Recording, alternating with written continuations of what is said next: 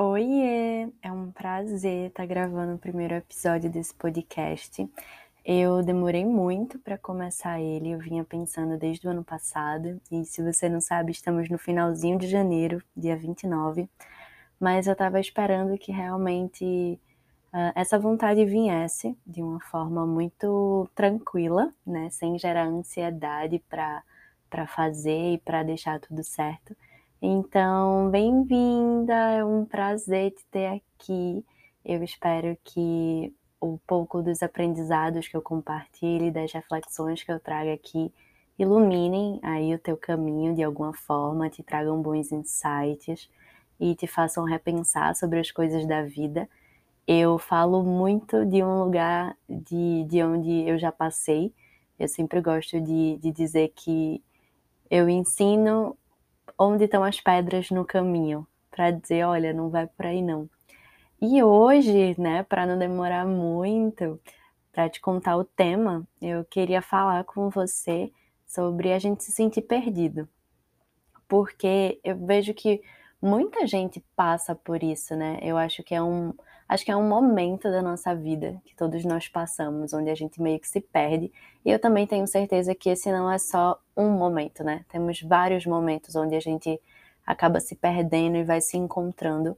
Mas é, esses momentos, se você não, não tiver com a cabecinha firme, né? Eles acabam sendo bem bagunçados. Então, eu queria falar desse lugar também, de quem já caminhou por esse Vale dos Perdidos, para te contar é, um pouco dos meus insights e dos meus pensamentos sobre isso. E é o seguinte: quando a gente acha que está perdido, né, a gente sempre enxerga o mundo como se tivesse faltando alguma coisa que a gente não sabe o que é. Tá, tem alguma coisa que não encaixa que a gente não sabe se vai encaixar e que a gente não sabe nem o que é que é essa coisa. Mas é, esses momentos onde a gente começa a se encontrar perdido, eu considero como grandes momentos de mudança na nossa vida. É quando o velho já não serve e o novo ainda não chegou 100%, sabe? Então é aquele limbo ali que você tá meio que descobrindo o que é que você vai fazer, para onde você vai caminhar. E isso pode ser muito desesperador, para muitas pessoas de não conseguir entender qual é o próximo passo que vai dar. E aí muitas pessoas olham a vida dizendo: "Nossa, eu tô completamente perdida", né? É, abrange isso para eu tô perdido em todas as áreas da minha vida. Quando na verdade, respira fundo, senta o bumbum numa cadeira, que com certeza não é bem assim. Quando esse sentimento invade a gente, a gente começa a olhar a vida toda como se a gente tivesse perdido em todos os aspectos, pode ter certeza absoluta que você não tá. Tem alguma área da sua vida, alguma questão que nesse momento está mexendo muito com você, que está te desestabilizando e que muito provavelmente você está fora do controle dessa situação. Então você acha que a sua vida inteira está fora de controle, mas na verdade deve ser uma ou duas coisas por aí. Então, qual que é o melhor caminho? É você começar a pensar o que é que está me tirando do controle da vida? Com o que é, em qual área eu estou fazendo algo que eu não gostaria? Porque esse sentimento de se sentir perdido é você sentir que você está fazendo algo que não ressoa com seu coração é você estar tá fazendo algo que não conversa com a sua verdade. Aí você se perde, você se perde de você. O seu sentimento e as suas ações, elas não conversam, então aquilo deixa de fazer sentido. Então, para você conseguir enxergar no que é que você está perdido, senta o bumbum numa cadeira e começa a refletir sobre qual é a área da sua vida, né? Se é ali no teu profissional, se é nos teus relacionamentos, o que é que está te desagradando. Porque uh, a gente também não pode esperar que as coisas se resolvam por si só. A gente tem que olhar para as situações, questionar, ver o que é que ali não está agradando a gente para a gente conseguir gerar uma mudança em cima daquilo.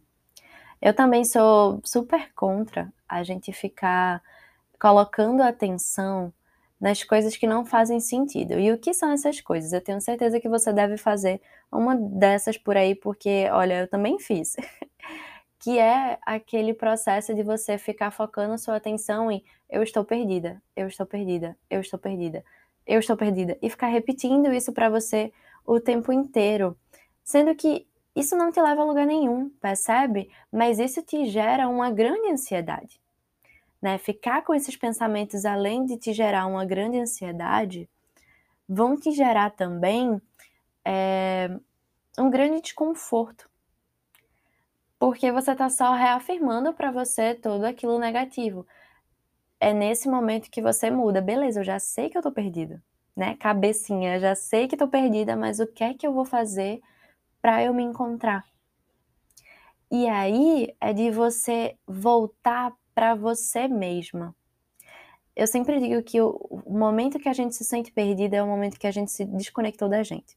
Seja porque a gente ficou muito ocupada no trabalho, ficou muito imersa nos estudos, porque a gente teve um relacionamento onde a gente estava dando muita atenção para aquela relação, seja porque a gente estava fazendo qualquer outra coisa da vida e num modo tão automático que a gente esqueceu da gente, a gente esqueceu de racionalizar aquele processo e ver se faz sentido para o nosso coração ou não.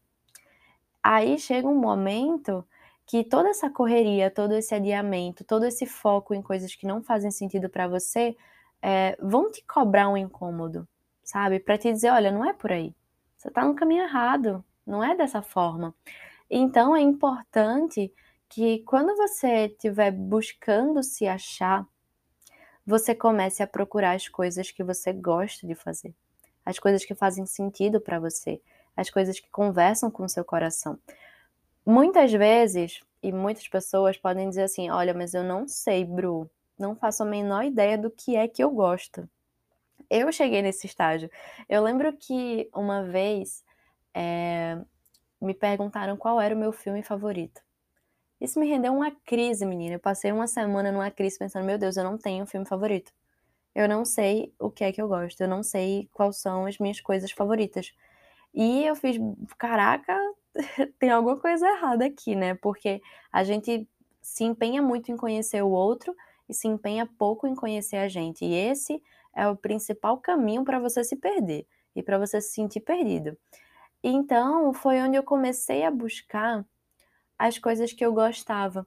E esse movimento de buscar as coisas que você gosta pode ser também muito complicado, porque você só vai sentir mais frustração, né? Tentando procurar ali, ah, o que é que eu gosto? Eu não sei o que é que eu gosto. Se você não consegue achar o que é que você gosta, comece pelo que você não gosta o que não te agrada. Porque tudo que não te agrada, que não faz sentido para você, que você não gosta, é um passo mais perto de você descobrir o que você gosta. Então, começa a olhar todas as coisas que te incomodam. Eu costumo dizer que o primeiro passo para a gente começar a se encontrar é a gente saber o que é que a gente não gosta e o que é que a gente não é.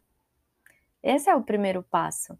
Então, você sabendo o que é que você não gosta, o que é que você não é, o que é que você não faria, você começa a caminhar num lugar de, bom, o que é que eu faria? Um exemplo, se eu não sou é, injusta com as pessoas, então eu sou uma pessoa justa. Eu gosto do valor da justiça. Como é que eu vou desenvolver mais isso na minha vida?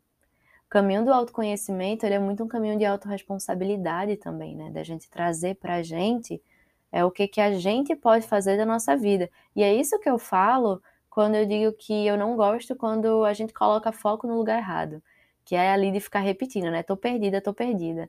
Vamos trazer a autorresponsabilidade e olhar, beleza, eu tô perdida, o que é que eu vou fazer para mudar isso daqui? Porque esse é o momento onde você também começa a se encontrar porque você para de ser refém da vida. A vida ela vai continuar acontecendo, independente de você achar o seu caminho ou não.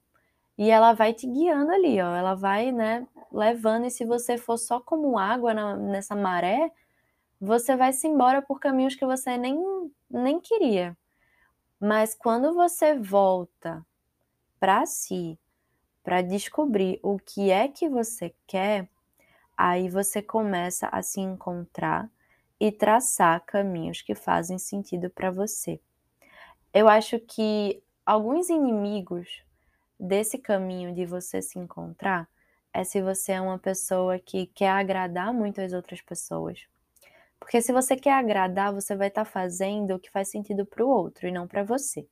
Então, esse já é um ponto que vai quebrar ali nisso de você descobrir o que, que você quer, né? O que, que faz sentido para você. Então, é, se você é uma pessoa que tenta agradar todas as outras pessoas, é legal você olhar o porquê que você quer agradar tanto. Por que, que você tem medo da rejeição, né? Se o outro não gostar de você, o que, que de pior pode acontecer? Entende? E começar a lidar com essas questões de uma forma fria, sabe? Olhar para isso e dizer: hum, é isso daqui que eu vou sentir, ok e começar a lidar com essas situações, parar de fugir delas. Então, um outro ponto, além desse de você querer agradar, é se você tá sempre refém da crítica e do elogio. Se você só faz algo quando alguém diz isso daí, vai lá, vai dar certo. Ou quando alguém diz não, acho que não, hein? Você pega e não faz.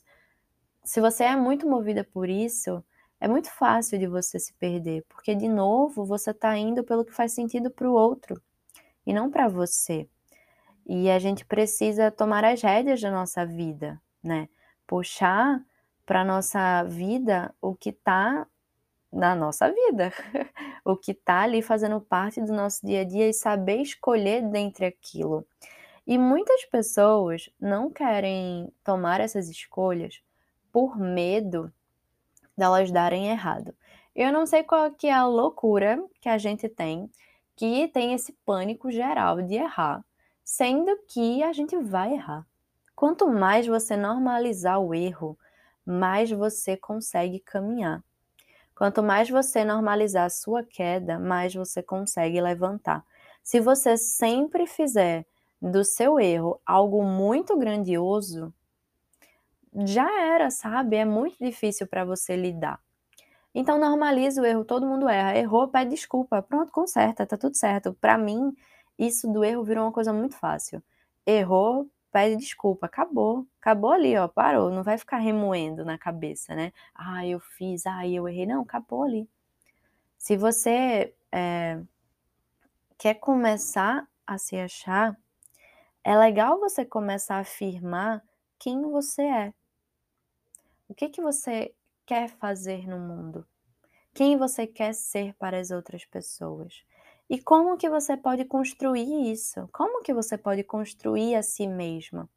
Porque se você fica sempre é, à mercê do que o outro está te contando, de como o outro está te julgando, do que, que o outro acha certo, você vai se sentir perdida. E isso é muito comum, porque ali na nossa adolescência, acho que principalmente, a gente tem muitas influências do nosso vínculo de amizade. E também tem influência dos nossos pais, né? Aquele período louco onde você tem que escolher uma faculdade, né? Que você tem que escolher é o que que você vai ser da vida. Um, nesse período é muito mais fácil a gente estar tá suscetível ao que as outras pessoas acham melhor pra gente e acabar seguindo isso, sem nos perguntarmos o que é bom mesmo pra gente.